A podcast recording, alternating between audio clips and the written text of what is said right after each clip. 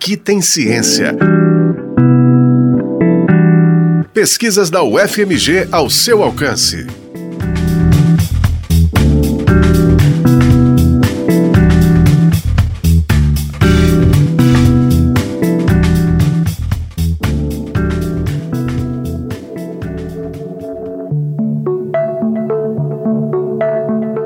Ações humanas como a agricultura, a pecuária e o lançamento do esgoto in natura podem ter comprometido a qualidade da água do Lago de Furnas, alterando as concentrações de E. coli, ou seja, de indicador de contaminação fecal e isso compromete a balneabilidade do lago, isto é, a possibilidade de usos recreativos do reservatório, como a natação, já que o nível elevado de contaminantes pode causar danos à saúde humana. É o que indica uma dissertação de mestrado defendida no programa de pós-graduação em Geografia da UFMG.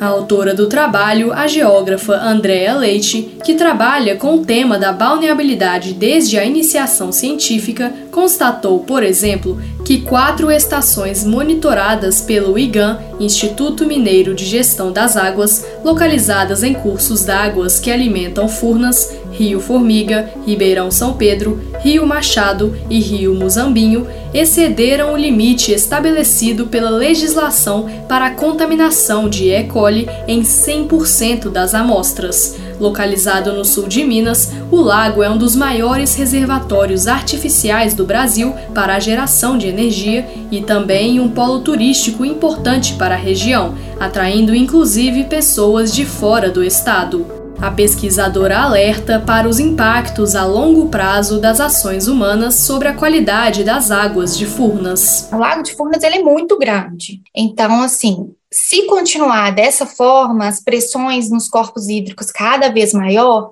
pode ser que haja um impacto cada vez maior nessa, nesse lago, né? E tenha essas contaminações. As pessoas que vão lá podem ter diarreia, pode ter algum tipo de malefício é, da saúde. Né? Então, é necessário que haja essa integração dos municípios, um cuidado maior com o esgoto, para que a gente possa continuar também tendo até melhorias na economia regional mesmo, sabe? Quanto melhor a qualidade da água, mais atrativo fica, e assim os municípios ganham mais com isso, né? Com o turismo, com a rede de hotelaria. Então, acaba que se a qualidade da água cair demais, talvez a atração turística, até mesmo a atração turística, pode reduzir.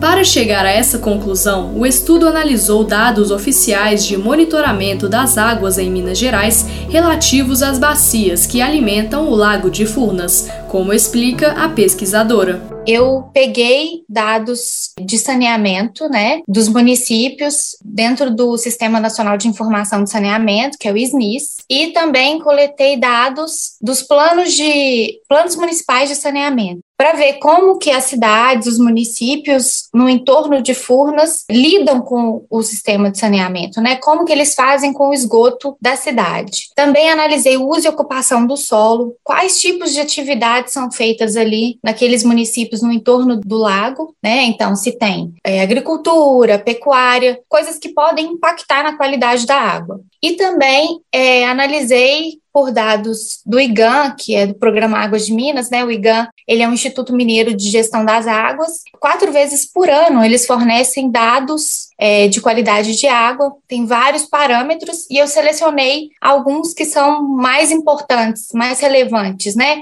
Que poderiam impactar na saúde humana, que seria E. coli, né, o contaminante que pode é, trazer algum malefício, é um contaminante com indicador fecal, o pH, a turbidez e a densidade de cianobactérias. É, esses outros três, eles podem impactar com alergias, ou então a turbidez, por exemplo, você não enxergar um artefato debaixo da água, por exemplo, uma pedra um galho, onde você pode prender o pé, ou então mergulhar e bater a cabeça, ou seja, são pa parâmetros que podem prejudicar é, a saúde humana.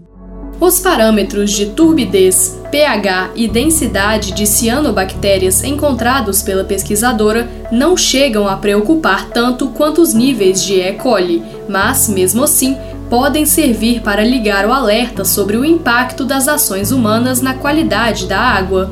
A estação que apresenta mais inconformidade em relação aos índices de turbidez, por exemplo, é a do Rio Muzambinho, bacia que tem a maior ocupação por pastagem, quase 65% da área total. A opção de analisar dados das bacias que alimentam o Lago de Furnas foi uma das formas de contornar dois problemas enfrentados por Andrea durante a pesquisa. O primeiro deles, a empresa que administra Furnas não forneceu os dados necessários sobre o lago.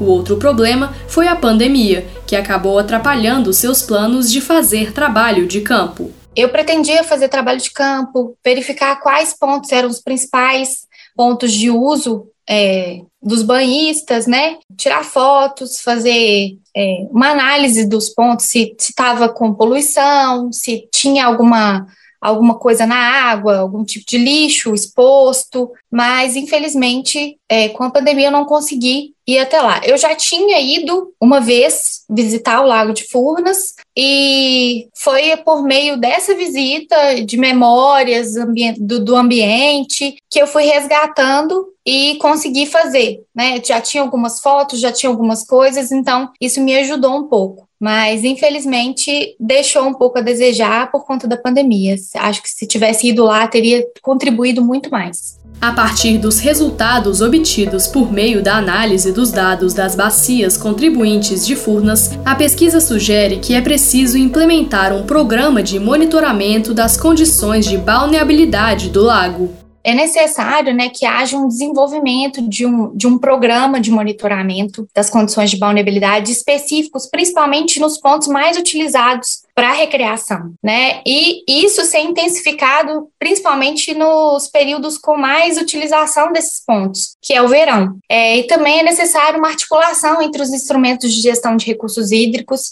e também um planejamento urbano melhor, né? Para assegurar que os usos múltiplos da água eles sejam abrangentes para todos. Pode ter tanto para o uso pode ser bom tanto para utilização de contato primário, né, de recreação e também para geração de energia, que é a, o foco do, do reservatório. A dissertação Qualidade da água e uso e cobertura do solo em bacias contribuintes do Lago de Furnas, Minas Gerais, implicações na balneabilidade, foi orientada pelo professor Roberto Célio Valadão a pesquisadora contou com bolsa da CAPES durante um ano para desenvolver o estudo.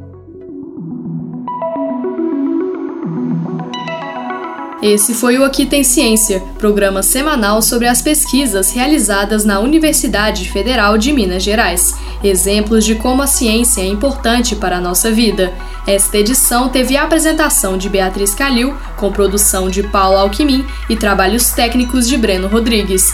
A coordenação de jornalismo da rádio é de Paulo Alquimim, coordenação de operações de Judson Porto e coordenação de programação de Luísa Glória. O Aqui Tem Ciência também está na internet em ufmg.br barra rádio e nos aplicativos de podcast. Você encontra o FMG Educativo nas redes sociais, em Facebook, Twitter e Instagram.